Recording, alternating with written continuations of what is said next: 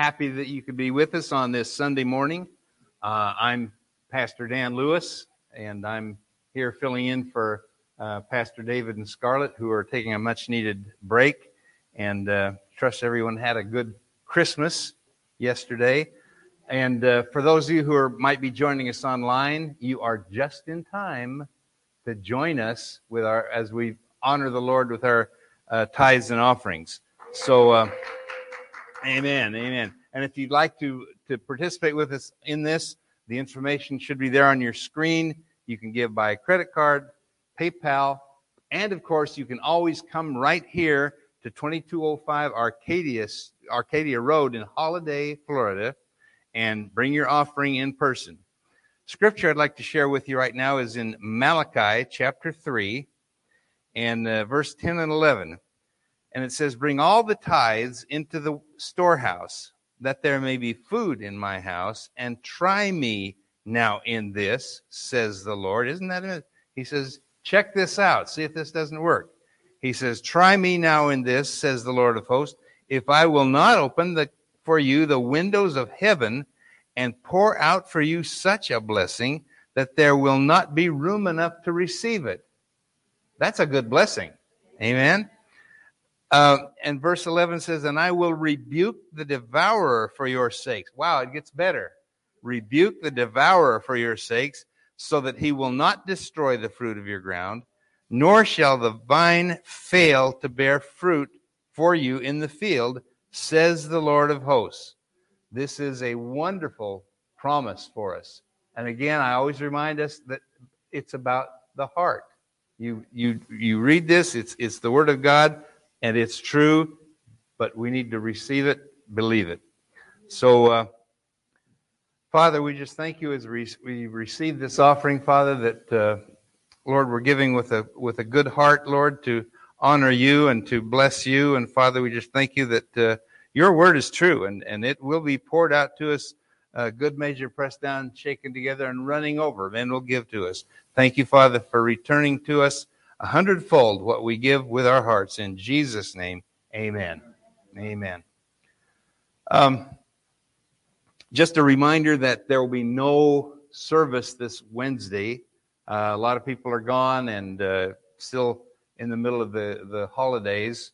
I guess Christmas is over, so happy holidays is okay now, but it kind of irks me when we hear uh, happy holidays when it's Christmas. Merry Christmas. Okay.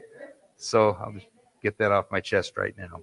So, yeah, amen. Merry Christmas. And uh, hope you did have a good Christmas. We did some of our traditional Christmas things. We we watched It's a Wonderful Life again for the 300th time, you know. Uh, there's another one that we, we found out about a, just a few years ago. It's, a, it's an old uh, Cary Grant movie, The Bishop's Wife. And I don't know if you've seen that. It's, it's a Christmas type. It's kind of a uh, It's a Wonderful Life type thing uh, where Cary Grant is an angel. Uh, and and again, you know, Marta was talking about angels in the prayer time before the service started. Uh, angels are not people that died and became angels. Okay, angels are created beings. Okay, they're still cute movies, but you know you got to keep that in mind. Sometimes when you when you learn more about the Word of God, it kind of changes some things for you, like Christmas. You know, you see the, the nativity scene, and I try not to be too critical of it but the wise men and the shepherd were, were not all there at the same time. Okay? Uh, they were separate. In fact, it, it says uh, the, the wise men came into the house where the, where the young child was. Young child, not necessarily a baby anymore. Anyway, that wasn't part of the message, but I'm, I'm just kind of venting right now. So, anyway, uh, the title of the message that, that I have for today is Let Us Not Grow Weary in well doing. Or another way we can say it, we're facing another year. We need to get ready for it. We're, we're just, we're moving from uh, the end of one year, moving into another year. And, uh, you know, a lot of people had a hard time with the last two years. And they're not really all that keen about what might be ahead in 2022. That's even hard to say, 2022. Um, but, you know, we've had lockdowns, we've had mandates, we've had the President of the United States telling us what an awful winter this is going to be, that there are going to be a lot of people dying, and if you, uh, if you haven't been vaccinated, you're probably going to die, and you'll probably kill a lot of people on the way. And so, what we did when we heard that, we negated that right away with the Word of God, because that's not what we believe. Now, I listen. I am not against vaccines. If you if you have peace about being vaccinated, that's fine. That's not the point I want to make here. Uh, but those those words are not lining up with what the Word of God says. So we we confess the Word of God over all of that. Uh, for example, uh, no weapon formed against me can prosper, because the greater one lives in me. Greater is He than that's in me than any uh, virus variant that's in the world. And we always, every day, we read Psalm 91, and and some. I'm just going to pick out a few lines from Psalm 91 uh, for example, surely he shall deliver me from the perilous pestilence. Uh, another verse says, I shall not be afraid of the terror by night, nor of the arrow that flies by day, nor of the pestilence that walks in darkness, nor of the destruction that lays waste at noonday. Uh, a thousand may fall at my side, and ten thousand at my right hand, but it shall not come near me. That's the word of God. It shall not come near me. Uh, verse 10 says, No evil shall befall me, nor shall any plague come near my dwelling. And the very last verse says, With long life he will satisfy me and show me his salvation. That's not a, a gloom and doom winter. That's that's life. But you know, a lot of people uh, they they just are, are hopeless. They just don't see any any point. They don't they don't they don't know how to cope with with all this negative. Well, if they would turn off the news, that would help a lot. But uh, you know, the news is always dwelling on on the most negative part. But sometimes people feel hopeless. But we need, as Christians, we need to know what the Bible says about our future and about what uh, what God has for us. So we're going to look at quite a few scriptures. And uh, don't be alarmed, you cannot overdose. This is this is uh, this is a medicine that, that is good for you. You, you can't take too much of it. But uh, I want to start with in in the book of Joshua. In, in Joshua chapter one, starting with the first verse, it says, "After the death of Moses, the servant of the Lord." It came to pass that the Lord spoke to Joshua, the son of Nun, Moses' assistant, saying, Moses, my servant, is dead. Now, therefore, arise, go over this Jordan, you and all the people, to the land which I am giving to them, the children of Israel. Every place that the sole of your foot will tread upon, I have given you.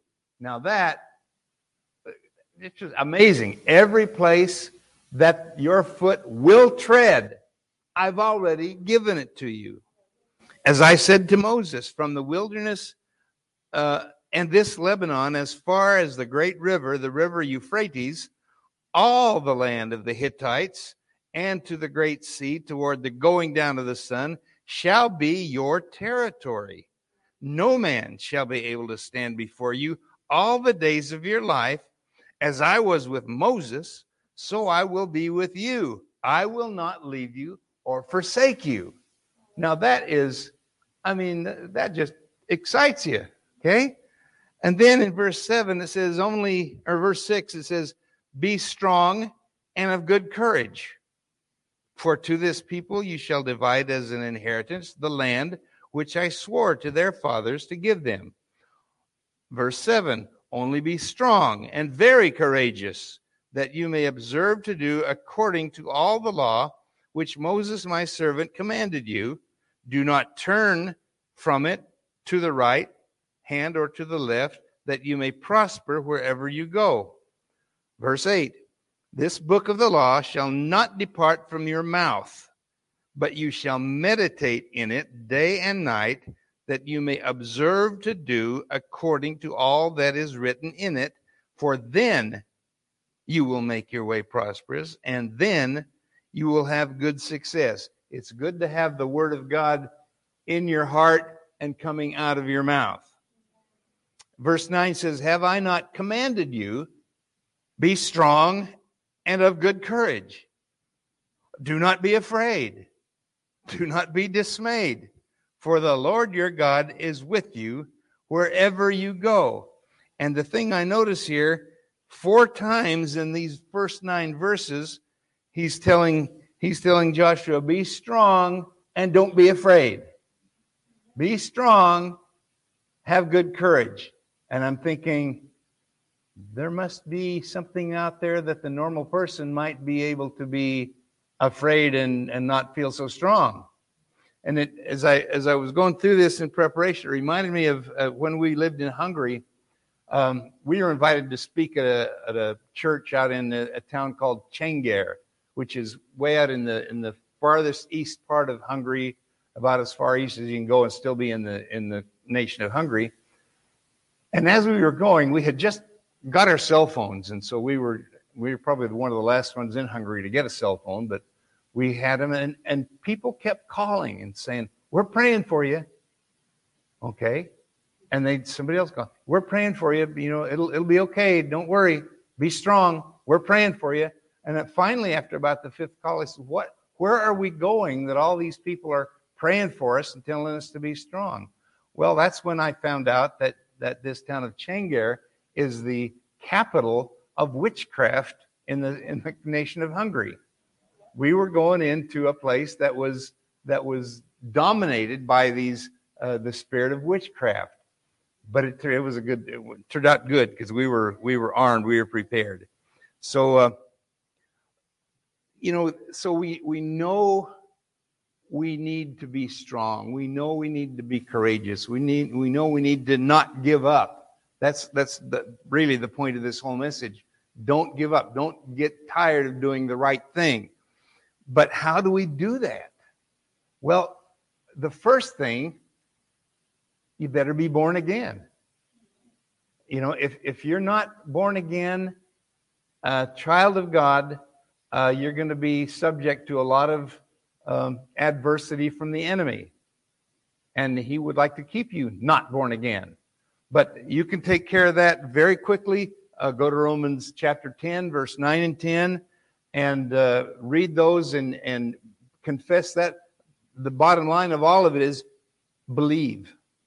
You need to believe that what the Word of God says is the Word of God, and it's and it's for you. Amen.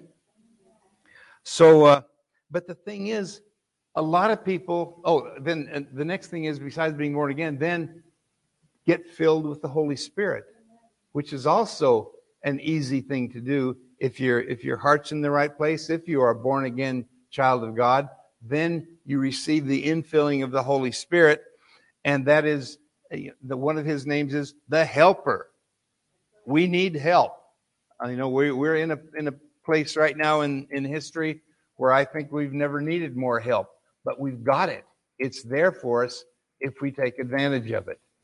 And and then you know there's there's a lot of things we can do, but a lot of people are born again. They are spirit filled and they still feel like they're they're weak and defeated and and you know, I'm not as strong and victorious as I as I think I should be, as the word says I, I, I ought to be? Well, there, there are a lot of things. First of all, if you are born again, um, be a doer of the word, not just a hearer. Be a doer. And Brother Hagin used to say, act like the word is true. You know, that's that's a good thing to do. In James chapter 1, verse 22, James says, Be doers of the word, not hearers only, deceiving yourselves. Wow. You know, deceiving yourselves is it doesn't even have to come from outside. Um, Isaiah chapter 1, verse 19 says, If, if, one of the most uh, overlooked words in the whole Bible, if you are willing and obedient, you shall eat the good of the land. Now, some, tra- some translations uh, say you'll eat the best of the land or uh, the good things of the land will be yours, but it's, it's good if you're willing and obedient. A willing and obedient heart is a, is a heart that's open to faith. A disobedient, stubborn, unwilling heart is uh, that'll just slow your faith down. It'll hinder it greatly. Um, Matthew 6 and verse 33. Jesus said, Seek first the kingdom of God and his righteousness, and all these things shall be added to you. These things are the things that we need to survive in, in daily life. Uh, God loves us and wants to provide those for us. Um, one of one of the areas where some people have a hard time really uh, grasping is submitting their lives to the truth. The truth. Truth is the word of God. Jesus said in John 14, 6, I am the way, the truth, I am the way, the truth, and the life. No one comes to the Father except through me. Submitting to the truth. Truth doesn't change. Truth is truth is truth. There's no, you know, you hear people talk about, well, this is this is my truth, or that's that's your truth. No, there is truth, and there is only truth. It's it's not uh, it's not subject to change. Um, and noticing that John 14, 6 didn't say, I am one of the ways, I am a way. There's only one way. And and Jesus even said it's it's a narrow road, and not many people are going to be on it. So it's it's uh, it takes some commitment, it takes some some submission on our part. Um, you know, another part of that is as a Christian, I can be respectful to people, but I don't have to honor and and participate in things that are contrary to what the Bible uh, the Bible tells us, the biblical values. Uh, you you hear a lot of people nowadays saying, "Well, Jesus taught love and acceptance," and it sounds really good, but that's not what Jesus taught. Now, Jesus is love, but he taught he talked about the kingdom more than anything else. He talked about it so much that his disciples thought, "Hey, it's coming probably before the end of the week." Uh, and and for sure, within a year, the kingdom is going to be here. But he, he talked about the kingdom and he talked about repentance. You know, he, he does love you, but he, he, he'd tell people, repent, go and sin no more. Don't do that anymore. You know, but people say these things because they want you to kind of embrace their, their ungodly lifestyle. And it's wrong. You don't have to do that. Um, but you know, in, in being willing and obedient and submitting to the Lordship of Jesus, you're also submitting to the truth and obeying the truth. Jesus is the truth, the Word is truth. Satan is a liar, in case you didn't know that. He's the father of lies. Um, but the truth is not always easy to take. I know that for a fact. The truth isn't a lot of times what your flesh wants to hear. Um, and the truth can upset your plans, can upset your lifestyle, it can upset your theology. If you really are, are willing to check into and, and embrace the truth. But if Jesus is your Lord and you're willing and obedient to Him, it means you are submissive and obedient to the truth. And we need to establish in our deepest, deepest heart um, that I love the truth more than I love the things that I want. The truth, the truth you know, I, I talk about this a lot. I, it's, it's the truth versus facts. There may be a fact, it may be a fact that there's pain in your body, that you've been attacked somehow. That's a fact. The truth is God's word, and the truth says, by the stripes of Jesus, I was healed. That's the truth. Go with the truth of the word of God. Um, let's look at another one. The Bible says here in John chapter 8, uh, verse 31 and 32. I'll lubricate first.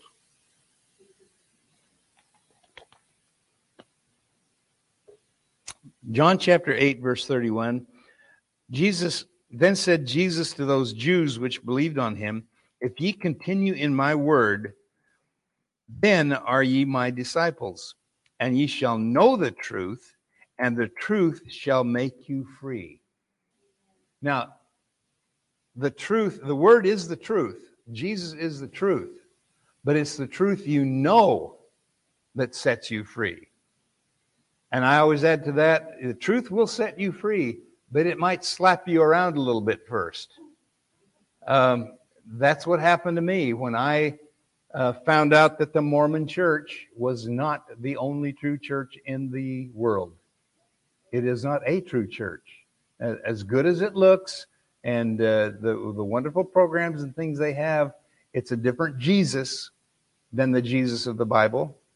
In fact, they believe that the Bible is true as far as it's translated correctly. So there's a problem with the Bible in the Mormon Church. Um, but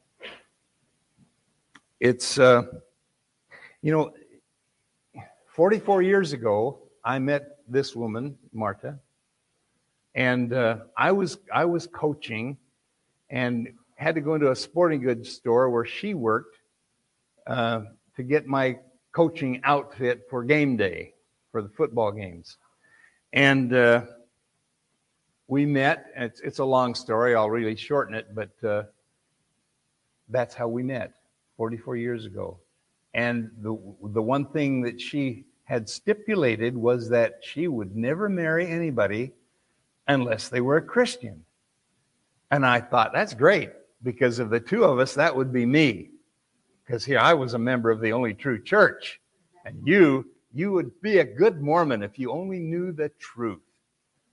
Well, I started to go to church with her. And in their lobby, they had a little rack of, of pamphlets and tracts and things, and they, they had a lot of these things about Mormonism.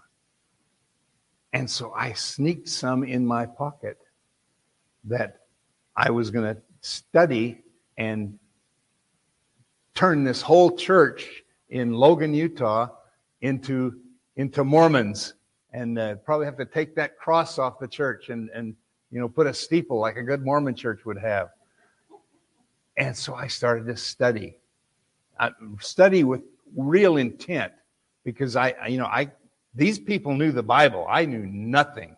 I was, I always felt like I needed to, when the children were released to go to children's church, I should go with them, you know, because I didn't know a thing about the Bible.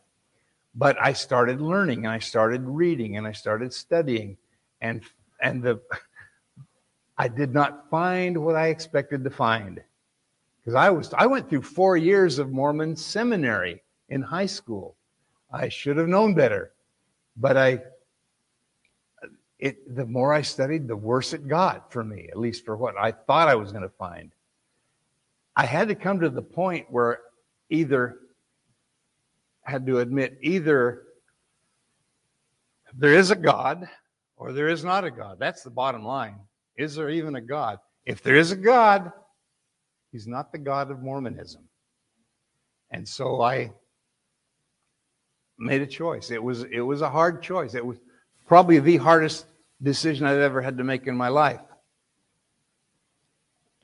Because I was one who was born and raised in the Mormon church. A lot of people you meet that come out of Mormonism were converted to Mormonism and then found out some of the teachings, and so they left. I was, from the time I was a baby, I was told this is the only true church. All others are an abomination to God. That would be, that would include this one. You know, well, you know, you don't have to be very smart to avoid abominations to God. So uh, you don't even listen to anything else.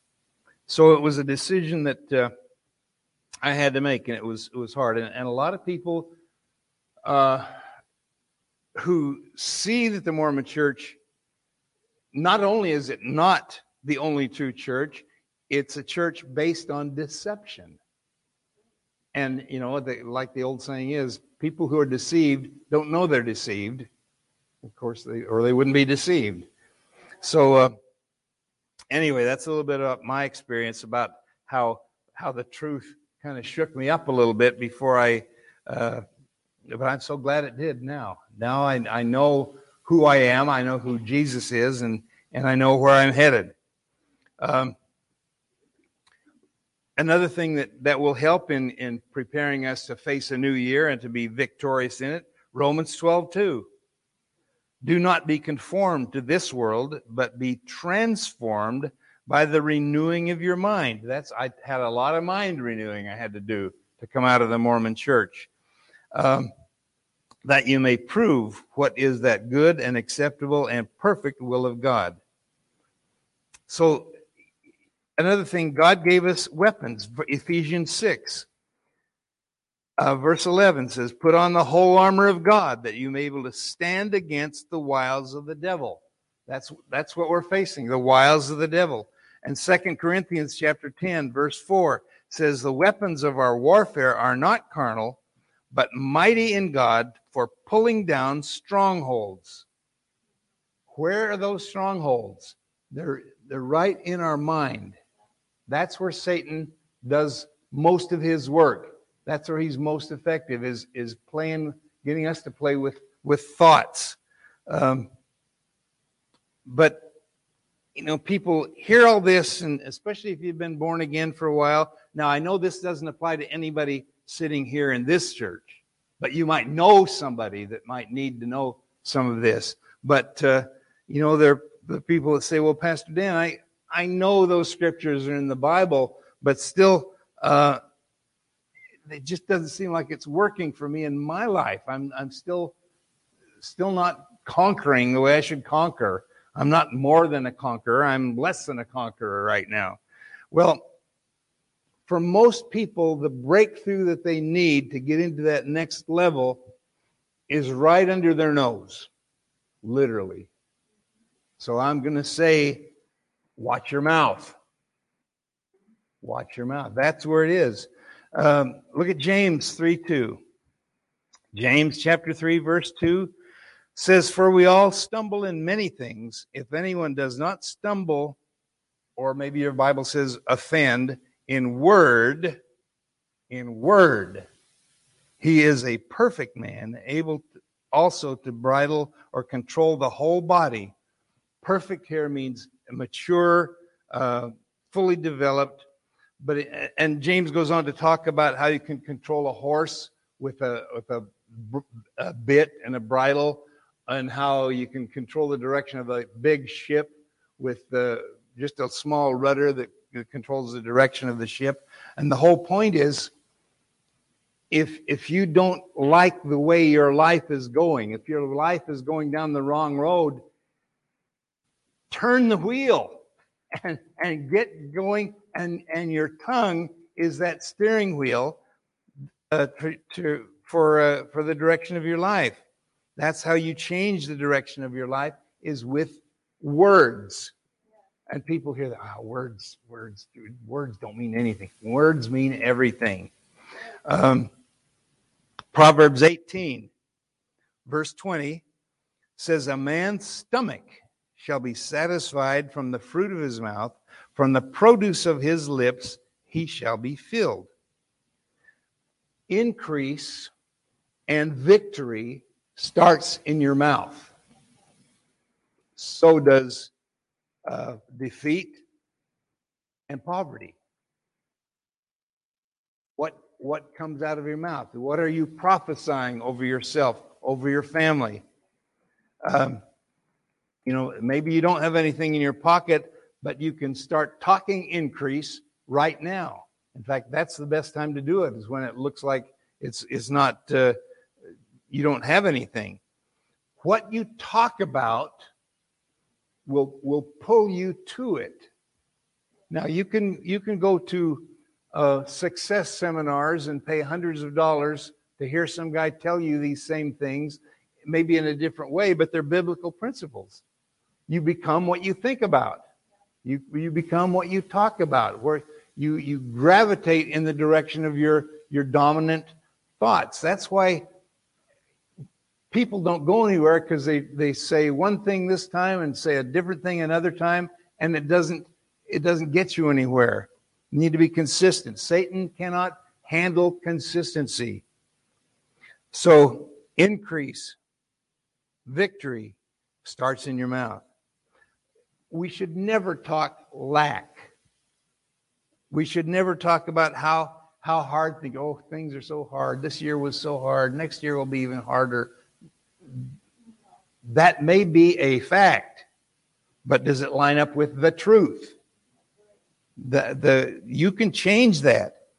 Um, the world talks that way all the time, and it and it's so common that it just it seems like well people don't even notice it because everybody does it, and some Christians talk the same way the world does, but we're not doing that, are we? No. Okay, one of you said no. We're not doing that, are we? No, there we go. Okay. Um, you know, Christians shouldn't talk that way. Don't talk about what you don't have. Don't talk about what you don't know, what I can't do, uh, how hard things are. Talk faith, talk increase. No matter what's going on around you, you can still be blessed right where you are. And people people might uh, see that and, and think, boy, you must know somebody. Well, yeah, you can say, yeah, I do know somebody, and you can know him too. Here, let me introduce you to him. Um, we're in Proverbs 18. Look down at verse 21. Says, Death and life are in the power of the tongue, and those who love it will eat its fruit. What we allow to come out of our mouths is a matter of life and death and and people scoff at that, but it's it's the truth. Um, our words should should be building up, should be edifying, and and should build up people who hear what we say. What comes out of our mouth should minister grace to the hearer. And that's important because the grace of God helps people. Um, you know, with enough grace, you can get anything. God says, when I speak, it never comes back to me empty. It always does what I mean for it to do. We're made in His image. We are speaking spirits. We are a spirit. We, we live in a body and we have a, a soul, which is our mind, will, and emotions, but we are overall a spirit. That's who we really are. And we're speaking spirits, just like God. That's how He made us in His image. And, and we have the ability to choose words and speak them as, as God did. Um, and our words should be able to accomplish what they were sent to do, and that is helping people. Um, but you can never have just the right thing to say as long as you keep telling everybody what you think and how you feel. Because that's that's your flesh rising up. We need to start thinking about what do they need to hear and what will help them. And then wait and study how to answer. Now that probably won't happen instantly and I'm still working on it. Uh, it's it's uh, it's not just a, a, simple, easy thing to do if you've been speaking the negative, wrong things your whole life. You you build up habits, uh, build up those strongholds that need to be torn down in your mind. In the book of Job,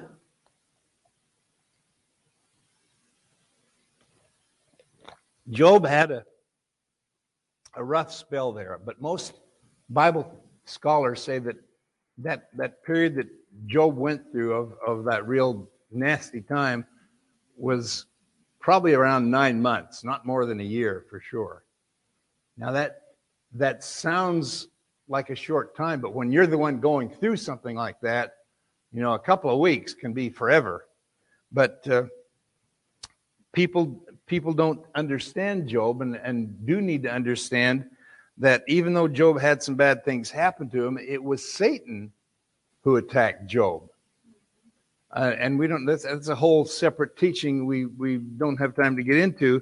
But Satan caused the storm that killed his children, that, that took away his, his uh, wealth and his livestock, and, and now his health is attacked, and he's, he's covered in boils, and he's, I mean, it's just a, a, such a pathetic picture. He's there scraping his boils, scraping his sores with a, a piece of broken pottery, just uh, awful things.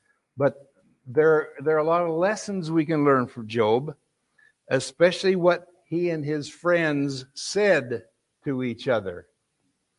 Because um, we're talking about the, the, the things that, the power of our words. And, uh, what, you know, a lot of people that teach Job point out, and, and it's true, Job never cursed God. In all the things that he went through, he never cursed God but he cursed everything else. You know, he cursed the day he was born. He he cursed this and he cursed that. Um, in in Job uh, Job chapter seven verse eleven, he says, "Therefore I will not restrain my mouth. I will speak in the anguish of my spirit.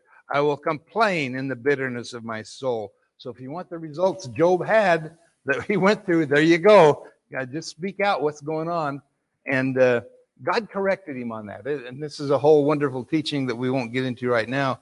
But Job had these friends that came and visited him.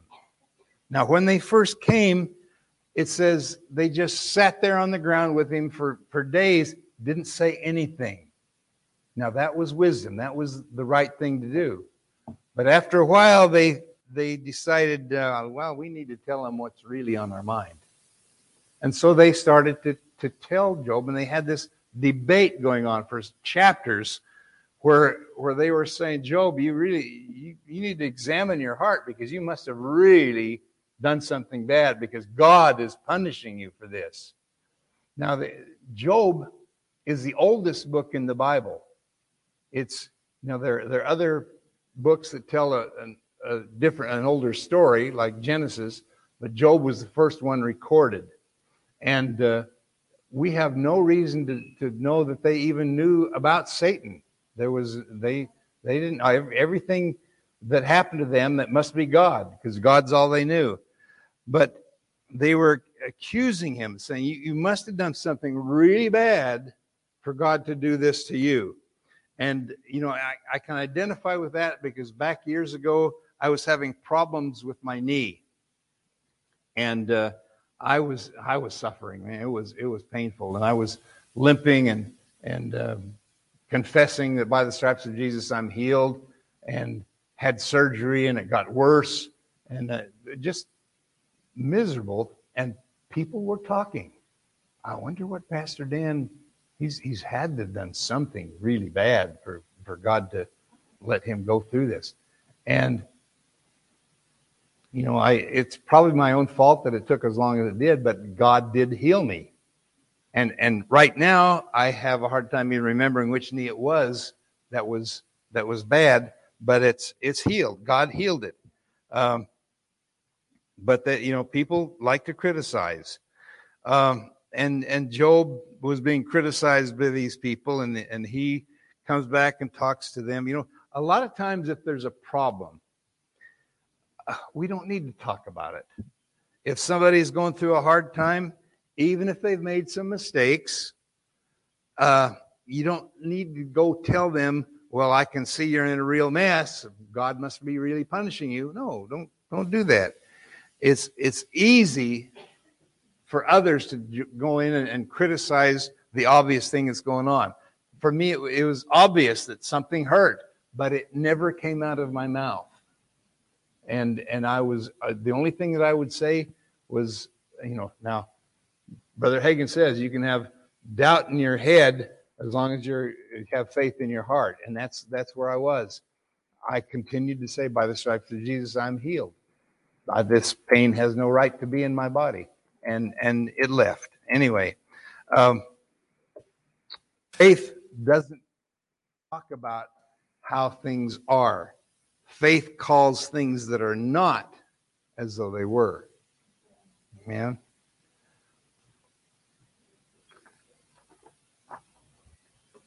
It's it's interesting too that after I don't know what 38 chapters of of uh, this argument, this debate going on between Job and his friends, in verse 38, or chapter 38, uh, it says, "Then the Lord verse 1 Then the Lord answered Job out of the whirlwind and said, Who is this who darkens counsel by words without knowledge? In other words, God listened to this whole thing for, for all these all these chapters. Finally, he said, yeah, I can't take it anymore. You guys don't know what you're talking about. And that's what that's what they were words without knowledge. You know, there's there was a minister whose wife died at an early age.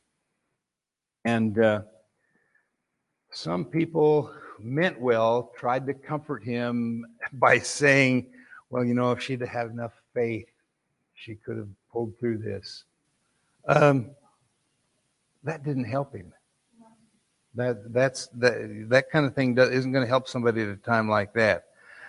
What if she had lacked in faith? So so uh, first of all, we don't know what someone else, where someone else stands in their level of faith. But even if it was true, how did that statement help him?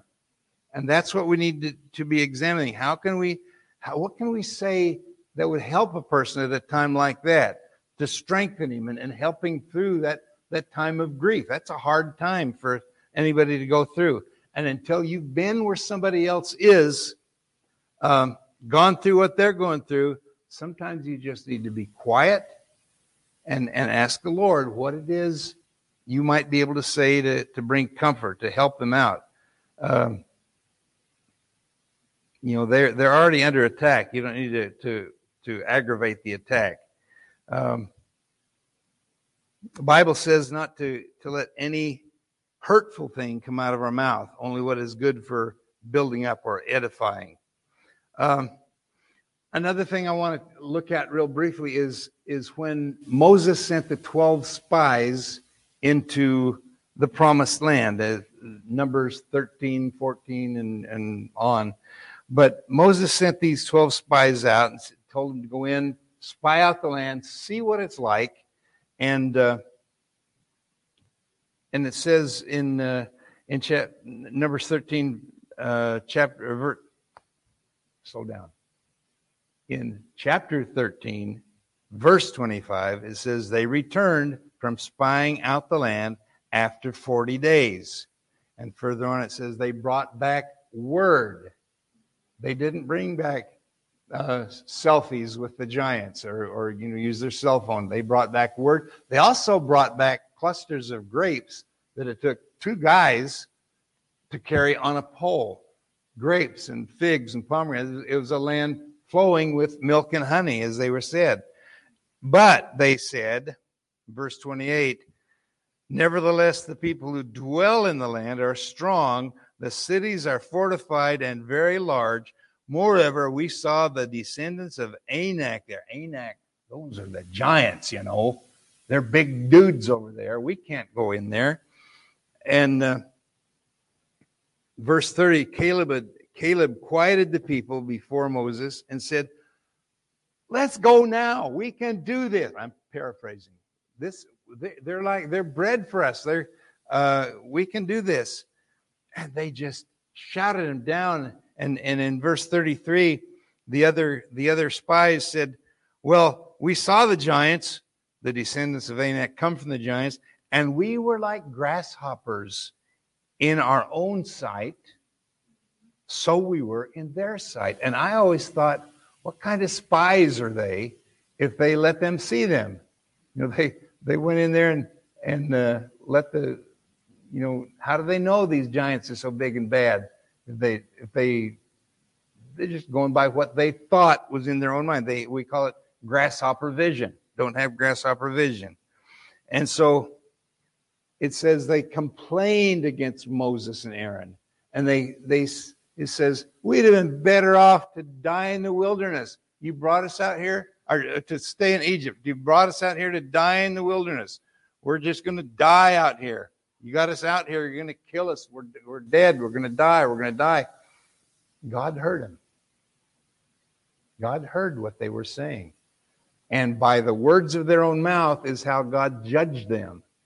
And so they they had to spend 40 more years. It's interesting. I mean, they rebelled all the time. Every every time something happened, they rebelled got to do a miracle. they'd get him through. They they'd complain again. So they they get to the uh, to the promised land. Say, well, we're not going in. There's giants over there, walled cities. It's bad. And uh, so God told Moses, okay, tell them they're going back out into the wilderness. So Moses told him, and so the, the, the other the rest of the people, okay, well, we're going now. We'll go. We we we see where we were wrong. We'll go. Well, now God's not with them.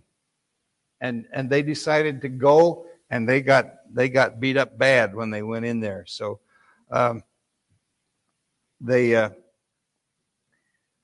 the ten spies had an evil report, and Joshua and Caleb they remembered the covenant and they spoke out.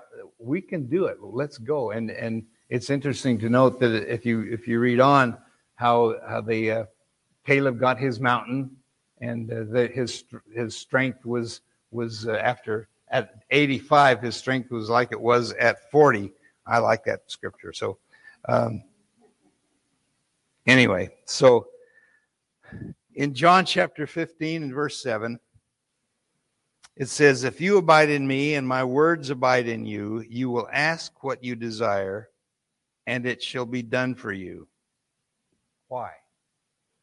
because his words in your mouth have great power. His words in your mouth. That's why it's it's good to to quote scripture. To there are certain things that we say every day that I'm blessed coming in and blessed going out. Everything our hand finds to do prospers. We read Psalm 91 twice a day, really, um, morning and night. Psalm 91 was our first insurance policy when we first got married. Psalm 91 and it's it's served us well over the years. But listen, it's it's not just saying something that you pull out of the air like, you know, I believe I'm going to have ten million dollars before uh, sundown. Well, first of all, you don't believe that; it's not going to happen. Uh, you'll you'll never become a person of powerful words by playing games with it. It's it's 100% about believing something, believing in your heart, believing that when you say it, it happens. It's not a toy to play with, and it but it, it has to come from a consistency with the words you speak, the renewing of your mind, being consistent, not giving up in doing in doing the right thing. Um, most people, though, just whatever crosses their mind comes out their mouth um, God needs some people who understand who they are and that, that we are created in his image. He is the apostle and high priest of our confession, of what we say. Um, he needs somebody that will agree with him. That's why our words should agree with what the Word of God says not with what maybe the traditions of our past have, have said.